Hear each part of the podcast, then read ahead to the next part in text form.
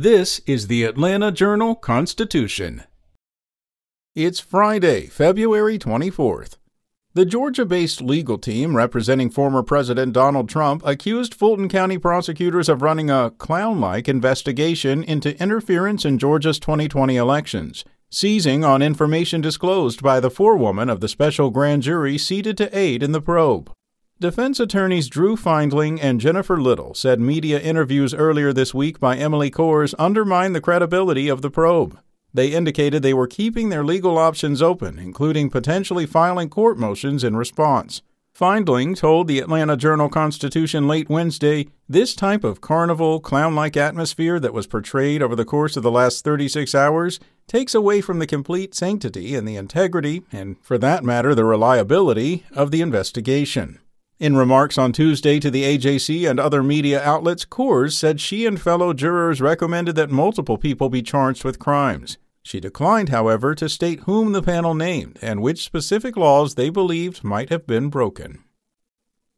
Up next, a star football player for the University of Georgia allegedly led a police officer on a high speed chase through the Athens campus on January 10th, hours after the team won its second consecutive National Football Championship. Five days later, police officers questioned the same player, linebacker Jamon Dumas Johnson, minutes after a fatal car crash involving two other players and two members of the team's recruiting staff. According to records reviewed by the Atlanta Journal Constitution, police are investigating whether racing was involved in the January 15th crash.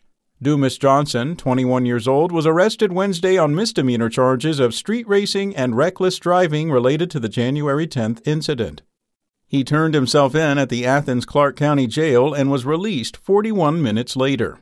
Jail records show authorities allowed him to go free without posting the $4,000 bond normally required on the charges.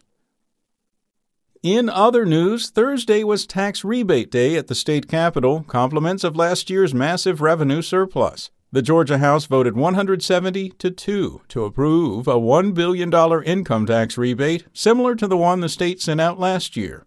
And on a 54 to 1 vote, the Georgia Senate backed the mid year state budget, which includes a $1 billion property tax rebate.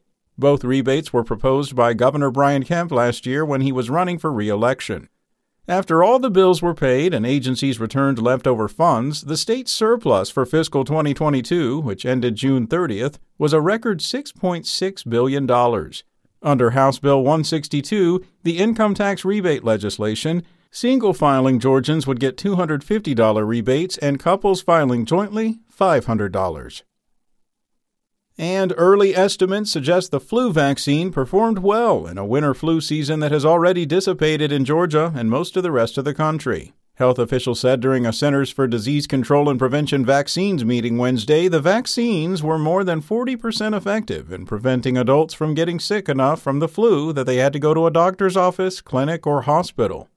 Officials generally are pleased if a flu vaccine is 40 to 60% effective. Officials say one reason is the vaccine was a good match against the strains that spread over the fall and winter.